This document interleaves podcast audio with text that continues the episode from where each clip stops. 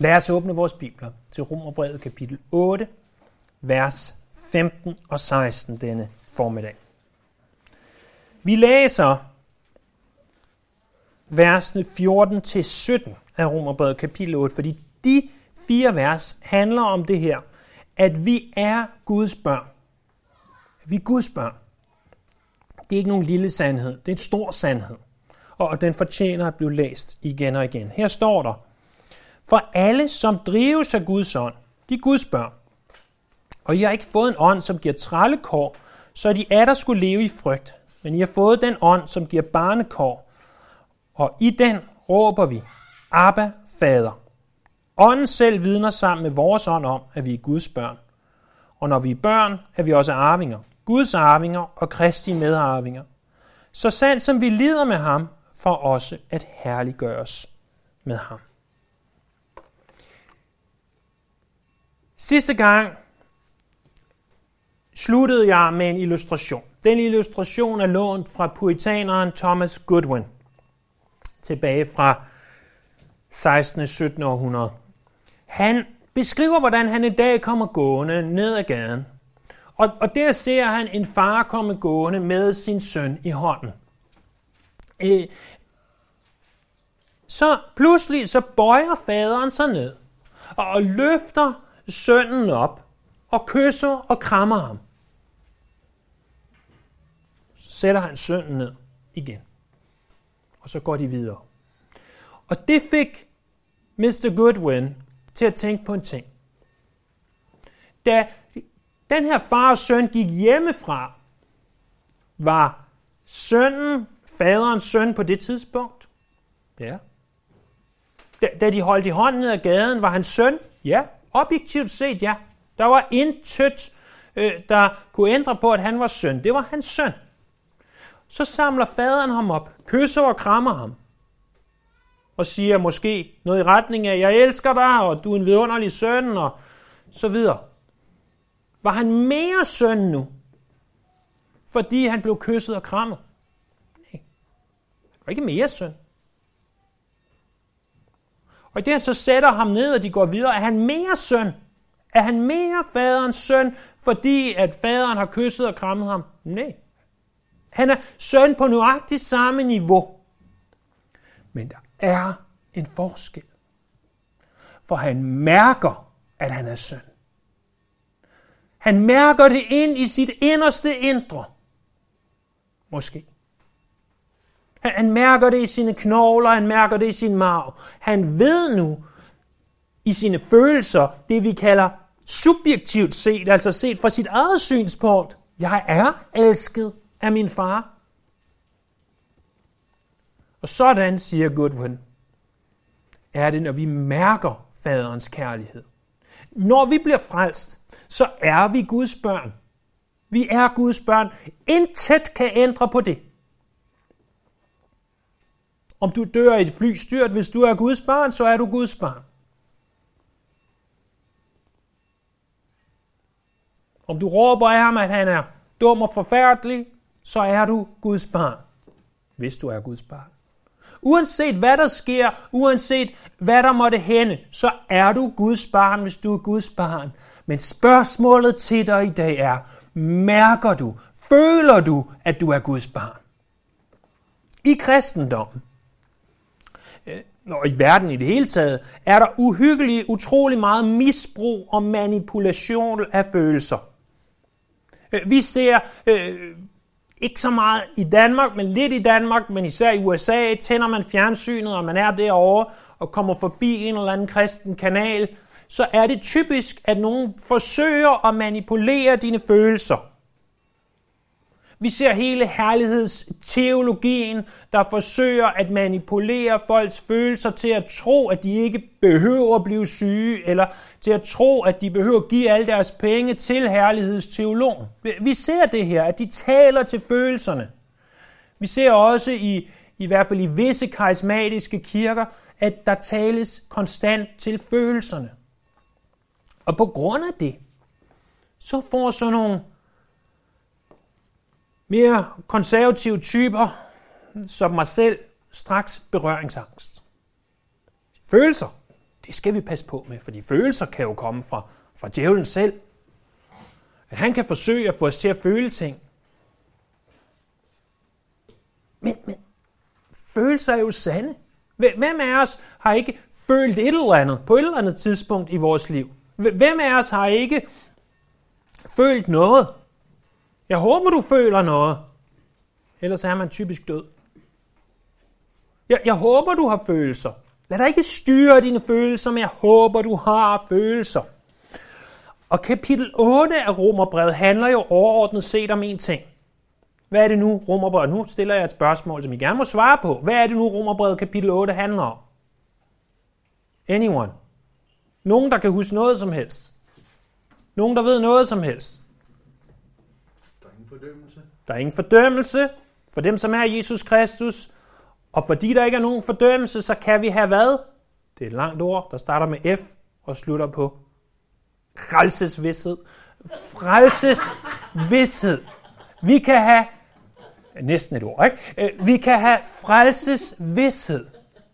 Vi kan have frelsesvidshed. Glem det ikke. Jeg ved godt, at det her, det er vidderligt som at gå rundt i, i den store dejlige skov, og så ikke kunne se den for alle træerne. Jeg ved godt, jeg viser jer hver eneste træ. Se det her træ, siger jeg. Mærk nu det her træ. Det her træ, det er flot. Og så siger jeg, ja, men vi kan ikke huske, hvad skoven handler om. Skoven i kapitel 8 er frelsesvidshed. Glem det aldrig. Hvis du er bange for, hvorvidt du er frelst, så læs 1. Johannes brev og find ud af, om du er frelst. Og når du så har fundet ud af, om du er frelst, så gå til Romerbrevet kapitel 8 og sige, jeg kan aldrig i evighed miste den frelse. Hvis jeg er frelst, så er jeg frelst. Det kan der ikke laves om på. Det er det, kapitel 8 handler om. Og i kapitel 8, som giver os alle de her objektive grunde. Husk, objektivt det er, når vi ser det udefra. Når vi ser det udefra, så er vi frelst, fordi der er ingen fordømmelse for de, som er i Kristus Jesus. Hvis der ikke er nogen fordømmelse, så er vi frelst. Det handler om alt det her objektive, men i dag der er det anderledes. I dag bliver det anderledes. Der handler det om det subjektive. Om det, der kommer indenfra. Om det, du kan mærke og føle. Om det, som er i hjertet, som får hjertet til at slå hurtigere. Som får armene til at løfte. Som får munden til at råbe ud. Det er det, det handler om i dag. Lad mig understrege to ting her indledningsvis. Vi, vi ønsker, det er det ikke den ene ting, jeg vil understrege, men, men vi ønsker at mærke faderens kærlighed. Det er det, vi ønsker. Vi ønsker at mærke den helt ind i vores dybeste indre, så det giver en større frelsesvidshed end noget som helst andet. Ligesom dreng. Det er jo dejligt, at han går ud af døren med sin far og siger, jeg ved, at jeg er søn, jeg ved, at han er min, min far, men han mærker kram når han mærker kysset på sin kind. Hvilken vidunderlig følelse. Hvilken vidshed. Så de to ting, jeg vil understrege, det er, følelserne må aldrig, aldrig, aldrig nogensinde stå alene. Det nytter ikke noget, de står alene, fordi vi kan ikke lade os lede af følelser. For vi ved godt alle sammen, en dårlig nat søvn, så føler vi ingenting, eller vi føler alting. Og, og vi ved godt, at, at den forkerte mad aften før, så føler vi noget andet. Så hvis vi lader os lede af vores følelser, så går det galt. Det betyder ikke, at vi skal skubbe følelserne væk. Så vi må aldrig lade dem stå alene. Og den anden ting, jeg også gerne vil understrege, det er, at de her følelser, de her dybe, dybe følelser af Guds kærlighed, de er altså ikke nødvendige for, at du er frelst. Så hvis du siger bagefter, når vi er færdige, prøv at høre Daniel, jeg har aldrig følt det her. Det, det, er, ikke, det er ikke noget, jeg mærker så betyder det ikke, at du ikke er frelst nødvendigvis. Det kan godt være, det det, det betyder, men det er ikke nødvendigvis det, det betyder. Det er ikke en nødvendighed for at være frelst. Være frelst, det er, at vi tror på Herren Jesus Kristus, på hans kors, og at det er nok til at frelse os, og på at han er opstået fra de døde. Det, det er det, og at han er Herren i vores liv. Det er det, det vil sige at være frelst. Det andet her, det er noget, der kommer bagefter. Så det må aldrig stå alene, og det er ikke en nødvendighed. Der er egentlig bare to ting, jeg vil se på.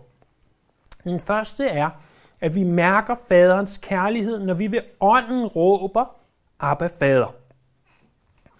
Prøv at bemærke der i vers 15, som vi sluttede i sidste gang. I har jo ikke fået en ånd, der giver trællekår, så I atter skulle leve i frygt. Det var det, vi så på sidste gang. Vi har ikke fået en ånd, der giver trællekår, så vi atter skulle leve i frygt, men vi har fået en ånd, som giver barnekår. Talte om, at det her ord barnekår, som ikke er et ord, der inde, kan sige, eksisterer i vores danske ordbøger, hverken nutidige eller ældre, øh, men alligevel betyder det, at vi er valgt til at være børn. I den ånd, står der, råber vi Abba, Fader. Vi råber Abba, Fader. For det første, så er det noget, der sker i ånden. Alle kristne har Guds ånd. Hvordan ved vi det? Det ved vi fra Romerbrevet kapitel 8, vers 9. Hvis vi ikke har Guds ånd, så er vi ikke kristne, er mere eller mindre det, der står der. Så derfor har alle kristne barnekår, altså alle kristne er adopteret af Gud. Alle kristne øh, er hans sønner, om du vil. I vers 15 her, der står, i den ånd, som giver barnekår. Det ord ånd i dronningens bibel står med lille å. Lille å. Men, hvis I prøver at se en gang i Galaterbrevet, Romerbrevet, 1. Korintherbrev, 2. Korintherbrev, Galaterbrevet.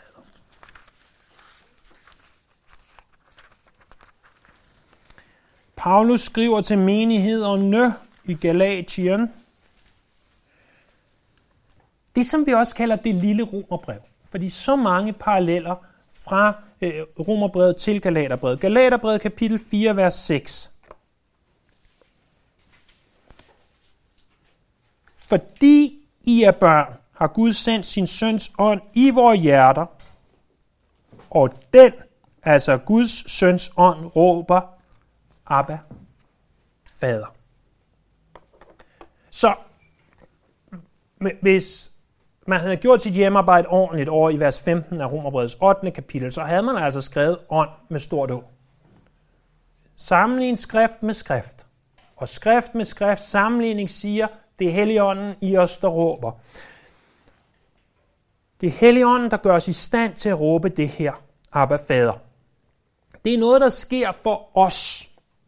Øh, fordi det er ikke ånden i sig selv, der råber Abba Fader. Det er ånden i os, der får os til at råbe. Prøv at se, der står, i den råber vi Abba Fader. Vi råber Abba Fader. Øh, så jeg påstår jo søndag efter søndag, at Gud han har forandret dit liv.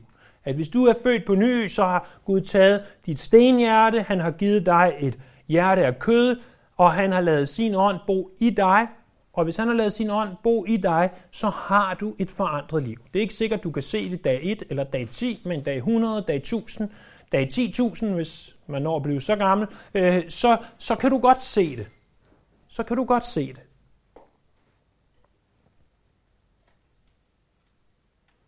Og hvis du er født på ny, hvis der er sket en mægtig forvandling i dig, er det så ikke også på sin plads, at dine følelser er med i det her? At han ikke bare påvirker din hjerne og dit hjerte, men også dine følelser. Det er noget, der sker for os. Og så står der, at vi råber. Det ord råb, det er faktisk et voldsomt ord. På græsk bliver det brugt 55 gange i det nye testamente. Det bliver i den danske øh, dronningsbibel oversat enten med at råbe eller skrige. Øh, I evangelierne der møder vi det her ord afskillige gange, faktisk nogle ret velkendte afsnit, hvis du har læst øh, Bibelen igennem en enkelt gang eller to, eller hørt en del prædikener. For eksempel i Matthæus kapitel 8, vers 29, det der øh, dæmonerne råber. I Matthæus 14, 26, der råber disciplene, da de ser Jesus gå på søen.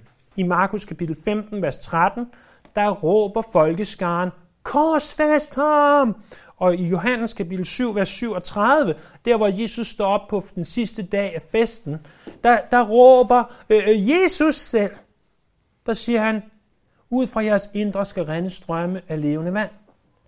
Og så i Matthæus kapitel 27, vers 50, der råber Jesus og opgiver ånden. De råber, det er alle sammen det samme ord råber, som vi finder det her i Romerbrevet kapitel 8.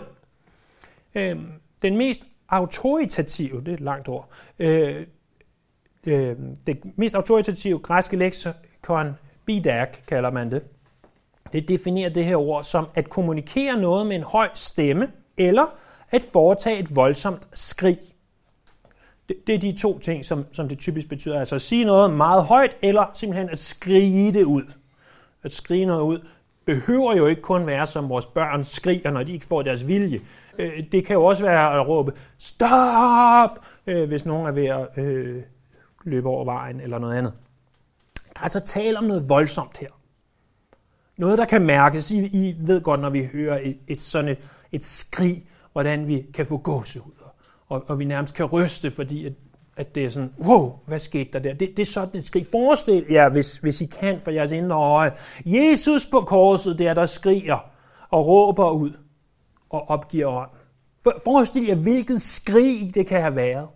Eller forestil jer disciplene se Jesus der komme gående på søen og, og skrige ud, øh, som, ja, det behøver vi ikke gå ind i, hvad de skriger som, men de, de skriger, fordi de ser noget, de tror er et spøgelse. Forestil jer, hvilket skrig, som, som de kan, kan komme med. Og hvad er det så, der skriges eller råbes? Det er ordene Abba, fader.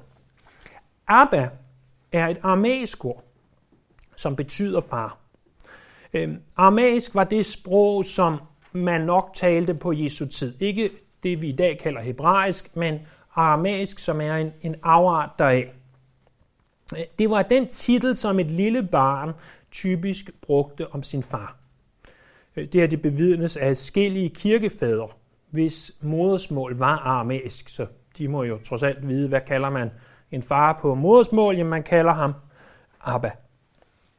Øh, dansk er lidt svært at sammenligne med, fordi der øh, typisk kalder de fleste øh, deres far for far øh, i dag. Øh, der er ikke ret mange, der, der kalder sin far for fader. Øh, I hvert fald specielt, hvis man gør, så kan der være afarter, farmand og alt muligt andet. Men, men på engelsk, der har vi det her. Der er faktisk nogen, der siger father. Øh, men, men de fleste små børn, de vil sige daddy eller dada, e-, eller noget i den retning. Eller papa måske. Og det vil være det, det er at, at sammenligne med. Ordet Abba, som jo er et aramæisk ord, det bruges kun tre gange i hele Bibelen. Det bruges her, så bruges det over i Galaterne 4.6, som vi læste for kort tid siden, og så bruges det af Jesus en enkelt gang, og det er jo selvfølgelig derfor, Paulus han genbruger det her. Jesus i Markus kapitel 14, vers 36, beder, Abba, Fader, og det han beder om, det er, han siger, alt er muligt for dig, og, og hvis, det, hvis det er muligt, kan du så ikke lade den her kop gå forbi. Hvis der er nogen anden måde, hvorpå mennesker kan blive frelst, øh, så lad os bruge den i stedet for. Men så sker det mærkeligt, at Paulus og Jesus siger Abba, og så siger de fader. Er det for, bare for at oversætte det? For de fader her på, står jo på græsk som ordet øh, for fader, og, og er, er det virkelig nødvendigt at oversætte ordet Abba? Fordi det er jo aramæisk. Vi kan jo stille os selv spørgsmålet, er der et andet aramæisk ord, som bruges ofte i Bibelen, som ikke bliver oversat? Som vi alle sammen siger, når vi er færdige med at bede. Ja, ordet amen. Der er jo ikke nogen, der har behov for at oversætte. Men ved vi egentlig, hvad det betyder? Det betyder sandelig, eller det står fast, og det er vist. Det er vi enige i. Og alligevel så oversætter vi det ikke. Det er bare sådan et ord, vi har adapteret og brugt og set, det lyder meget sejt. Så det er ligesom at sige punktum efter bønnen. Det samme med Abba. Der var ikke behov for at oversætte det. De vidste alle sammen udmærket godt, at Abba betød fader. Hvis de ikke vidste det, så kunne de nok godt regne det ud for sammenhængen. Så, så jeg tror ikke, det er det, der er den primære årsag. Nogle de mener, og det kan de sagtens have ret i, at det er for at inkludere både jøder, der siger Abba, og det er for at inkludere grækere, der siger fader. Det kunne det være, for begge folkeslag inkluderes. Vi ved, Efeserne kapitel 2, at den mur, der skiller os, er brudt ned, og vi er øh, øh, teknisk set i Kristus et folk. Men, men det er heller ikke, det er heller ikke der, vi skal hen. Jeg tror, der, hvor vi skal hen, for, det, det er selvfølgelig rigtigt nok, men det, jeg tror, der, hvor vi skal hen, det er snarere fordi, at adopterede slaver, kan I huske sidste gang, der talte vi om det her med, at det utrolige i romeriet var, at du kunne være født som slave, vokse op som slave, og så din herre, eller en andens herre, siger, jeg kan ikke få nogen søn, der kan arve mig. Så nu vil jeg Quio Theseus, udpege dig som søn. Så vi tager René, han er slaven, og så siger jeg, nu vil jeg, René, udpege dig som min fuldvoksne søn. Og så siger du tak. Og så prøver du på at kalde mig Abba, og så var man ikke så flink dengang, så røg hovedet nok. Eller noget i den stil. For selvom det var en søn og en adopteret søn, hvis de prøvede på at kalde faderen, altså den adopterede far for Abba, jeg ved ikke, om det var med dødsstraf til følge, men det var helt sikkert med straf til følge. Det skulle man ikke prøve på. En adopteret søn dengang, nej, de, de sagde ikke Abba, de sagde fader. De sagde fader. Og, og jøderne, de, de bruger ikke titlen Abba. Det kunne de aldrig drømme om. I det gamle testamente, der finder vi det, at Gud han kaldes for fader. Der er for eksempel salme 103, vers 13, Esajas 64, 8. Men dengang, der blev fader også brugt som en ophøjet titel. For eksempel, den græske gud Zeus kaldte man for fader. Altså, det var ikke unormalt. Men, men når, når Jesus han siger, at han beder til faderen, og han siger, Abba, fader. Og det lærer han disciple, han siger, når vi beder, så lad os bede fader hvor, altså simpelthen kom til ham, som om han var en far. Så gør noget nyt. Så siger han, selvom I er slaver, selvom I har været slaver tidligere, og selvom I er adopterede sønner, så kan I alligevel godt bruge titlen Abba. I, I kan komme ind til ham som et, som et lille barn, der sætter sig på sit fars skød. Det er den frimodighed, vi kommer med.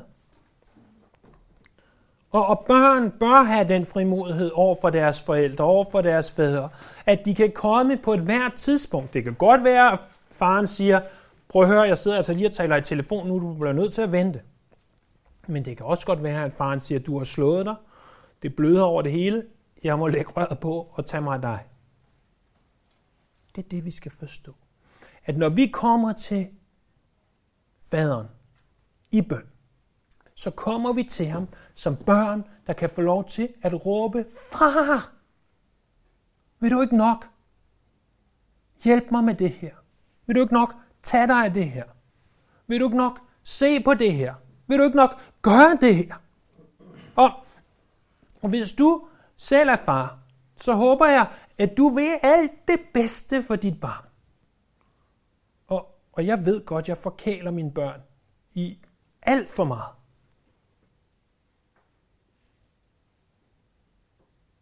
Men jeg ved også, at jeg siger nej til dem, når de spørger om noget, der ikke er godt. Far, må jeg, øh, må få et havlgevær i fødselsdagsgave? Nej, du må ikke få et havlgevær i fødselsdag. Hvorfor ikke elsker du mig ikke? Jo, netop fordi jeg elsker dig, må du ikke få et havlgevær i fødselsdagsgave. Øh, kan I se Faderen vil alt det bedste for sine børn. Men han ved også, hvad der er bedst og hvad der er godt. Og det, der er godt, det, giver, øh, det, det der er godt, det giver han dem. Men det, der ikke er godt, det ved han godt, han skal holde fra dem. Må jeg spørge dig, er det sådan, du relaterer til Gud i bøn? Som en far. Ikke at vi behøver, når vi beder, sige far, så, sådan næsten konstant og hele tiden som et komma, sådan vil jeg heller aldrig tiltale min egen far. Og når mine børn gør det, især med deres mor, så bliver hun rablende vanvittig til sidst, og siger mor, mor, mor, mor, mor, mor, mor, mor, mor, mor, mor, mor, mor. Sådan, sådan taler et voksen menneske jo ikke, ikke til, til sine forældre. Det, det ved vi jo godt. Men, men uanset hvad, ser du Gud som en far, når du beder til ham? Kommer du til ham i frimodighed og siger, prøv at høre, du er min Abba fader, jeg råber ud til dig. Ånden i mig får mig til at råbe, far, hjælp mig. Mærker du det? Er det i dig? Føler du det? Hvilket leder mig til den anden og sidste ting, som proportionelt ikke er lige så lang. Det er, at vi mærker faderens kærlighed, når ånden vidner til os om, at vi er Guds børn. Det er det, der står i vers 16. Ånden selv vidner sammen med vores ånd om, at vi er Guds børn. Det hele betydningen af vers 16, det må forstås i ordene vidner sammen med. Når jeg læser dronningens Bibel, så, øh, så siger den, det her det er et samarbejde, at Guds ånd og vores ånd vidner sammen. Men hvem i alverden vidner de sammen til? Vidner de til mig? Vidner de til faderen? Vidner de til verden? Det, det, det er simpelthen ikke klart. Det er ikke til at forstå. Der eksisterer den her fortolkende oversættelse, som hedder Bibelen på hverdagsdansk. Og Bibelen på hverdagsdansk kan godt være god til en hurtig gennemlæsning af Bibelen. Den er aldrig som udgangspunkt god til at studere ud fra. Læs den gerne, men læs den ikke alene. Men her der er Bibelen på hverdagsdansk faktisk ganske behjælpelig.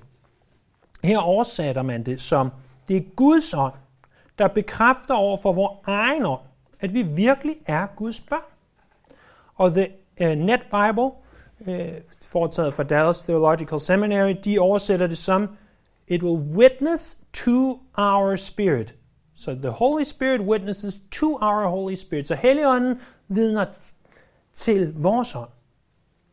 Og i noterne til The Net Bible, der giver de tre gode argumenter. De to første er grammatiske øh, og har at gøre, at gøre med det oprindelige ord for vidner. Det skal jeg ikke øh, underholde med. Men det tredje derimod, det er der til at tage at føle på. De siger, prøv at høre, alt i konteksten, alt i konteksten af det her vers peger på én ting. Det er, at Guds ånd i os forsikrer os om, at vi er Guds børn. Gud ved godt, at alle objektive data er rigtig gode. Fødselscertifikatet står der, hvem der er min far. Jeg ligner ham. Har den samme dårlige humor som ham. Alle de her ting, øh, alt det her, det, det peger på det. Det alt det peger på det. Alle de objektive data, de er gode nok. Men der er jo ikke noget som at mærke, når ens far eller mor for den sags skyld elsker en. Det er da vidunderligt. Det er da fantastisk. Og han ved godt, at den største og bedste frelses vis, vi kan få, det er, når vi rent faktisk mærker det i vores hjerter, at Gud han elsker os. Så Helligånden, han bekræftiger, bevidner over for os, at vi er Guds børn. Hvordan? Det er noget, vi allerede er. Vi er Guds børn. Det er ikke noget, vi skal blive. Det er ikke noget, der skal i fremtiden. Vi er Guds børn. Hvis du er en kristen i dag, hvis du er øh, født på ny, hvis Guds ånd har taget bolig i dig, så er du Guds barn. Det er der ikke noget, der rokker ved. Med alle forpligtelser, med alle privilegier, det er den objektive del. Men du kan også føle dig som Guds barn. Og her, lad mig læse ordene til dig fra Johannes evangeliet, kapitel 7, vers 37. Det hvor Jesus han skriger, eller råber, om du vil. Johannes 7:37 På festens sidste og største dag stod Jesus frem og råbte. Der har vi ordet. Den, der tørster, skal komme til mig og drikke. Den, der tror på mig, skal det gå, som skriften siger. Fra hans indre skal der rende strømme af levende vand. Det sagde han om den ånd, som de, der troede på ham, skulle få. For ånden var der endnu ikke, fordi Jesus endnu ikke var herliggjort. Den ånd, som render som en strøm for vores indre, som vidner til os, at vi er Guds børn, at det ganske simpelt flyder over. Hvordan det her kommer til udtryk i den enkelte, det er der forskel på fra person til person. Men det vil bringe frelsesvidshed, hvis du modtager det. Du har set på de objektive data og sige, ja, ja, ja, ja, ja, men når du mærker det, når du mærker det, når du mærker faderens kærlighed i dit hjerte, det er det mest vidunderlige. Men for det første, fokuser på, at han er din far, ikke på, at du er en søn. Det, det er jo naturligvis vidunderligt, vi er sønner. Det er naturligvis vidunderligt, vi er børn. Men det er intet sammenlignet med, at han er vores far. Jeg ved godt, at hver af os er så navlebeskuende, så selvcentreret, at vi først og fremmest tænker på, ja, jeg er søn, det er fantastisk. Men, men tag ikke fejl, det, det er jo fantastisk, men det er endnu mere fantastisk, at han er vores far. Personligt så har jeg haft en, en rigtig god og en rigtig kærlig far. En far, der har sørget for mig, må jeg tilføje naturligvis også mor, men lige nu taler vi om far, øh, der har sørget for mig materielt og lært mig mangt og meget. Og det er der ham naturligvis dybt taknemmelig for. Min far, han er ikke kendt. Han er måske kendt for sit dårlige humor, men udover det er han ikke kendt. og, og han har et ganske fint hus, og han har en stor, flot bil. Men jeg vil love dig, han er langt fra uendelig rig. Han ved også mange ting. Men jeg forsikrer jer om, han er langt fra alvidende. Men min himmelske far, han er uendeligt rig. Han ejer kvæget på de 10.000 bakker. Min himmelske far, han ved alt. Han ved, hvad jeg tænker i mit inderste indre. Det gør min jordiske far ikke.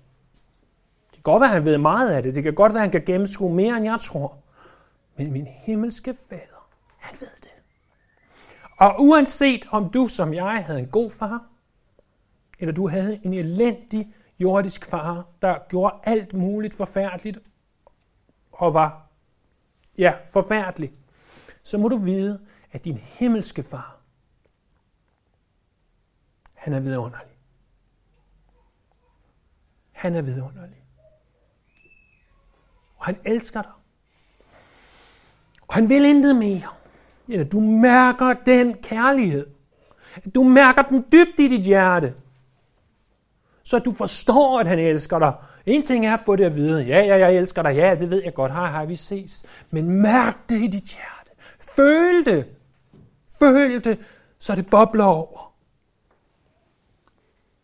Fordi vi har ikke alene status af at være sønder, men vi har et hjerte som sønder. Når vi gennemgår romerbrevet, så taler vi blandt andet om retfærdiggørelse. Og retfærdiggørelse har at gøre med vores status. Jeg siger til dig, Gud siger om dig, at du er retfærdiggjort. Det betyder, at du lever op til loven, og han giver dig sin retfærdighed. Det vil sige, at du har Jesu Kristi retfærdighed. Det siger han om dig, uanset om du egentlig ikke lever helt som det altid. Det er noget, han siger om dig. Og det er jo fantastisk i sig selv. Det, det samme, vi har status af at være sønner. Vi er givet barnekort. Der siges alt det her om dig. Det tilregnes dig. Men Gud giver dig et nyt hjerte. Et nyt hjerte af kød i Ezekiel kapitel 36. Og for de vidner til dig og fortæller dig det her, det er sandt. Og det vælger op i dig som en kilde så behøver det ikke bare at være objektivt. Det behøver ikke bare at være data det hele. Det behøver ikke bare at være, at Bibelen er en tekstbog. Det er noget, du også vil kunne mærke i dit hjerte. Jeg siger ikke, du skal. Men jeg siger, når vi gør det, så er det vidunderligt.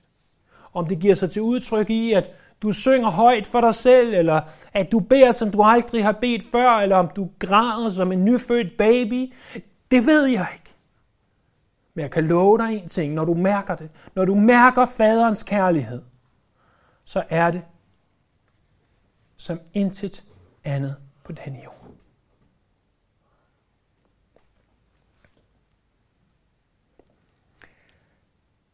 Endeligt. Lad være med at søge oplevelsen. Der er ingen grund til at søge oplevelsen. Sige, nu vil jeg mærke faderens kærlighed. Lad være med at søge oplevelsen, det kommer der aldrig noget godt ud af. Søg i stedet ham, der kan give oplevelsen. Søg ham. Er det ikke det, Jesus siger i bjergprædiken? Salig er de, som hungrer og tørster efter retfærdigheden, for de skal mættes. De skal mættes. Søg ham. Læs om ham. Bed til ham. Syng til ham. Og når han vil give dig den vidshed i dit hjerte, når han vil tage dig op i sine arme og sige, jeg elsker dig, så du mærker det i dit inderste indre, hvilken vidunderlig dag. Hvilken vidunderlig dag. Mit budskab til os i dag, det er, du kan mærke faderens kærlighed. Og når du mærker faderens kærlighed, så giver det en frelsesvidshed ud over alt andet. Lad os bede sammen. Herre, det er mange, mange ord, som jeg har sagt nu. Det ved jeg godt. jeg ved også, at det en enkelt berøring for dig af vores hjerter her, er mere end de tusindvis af ord, jeg lige har sagt.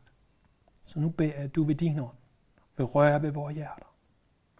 Så vi må blive forvandlet og aldrig blive de samme.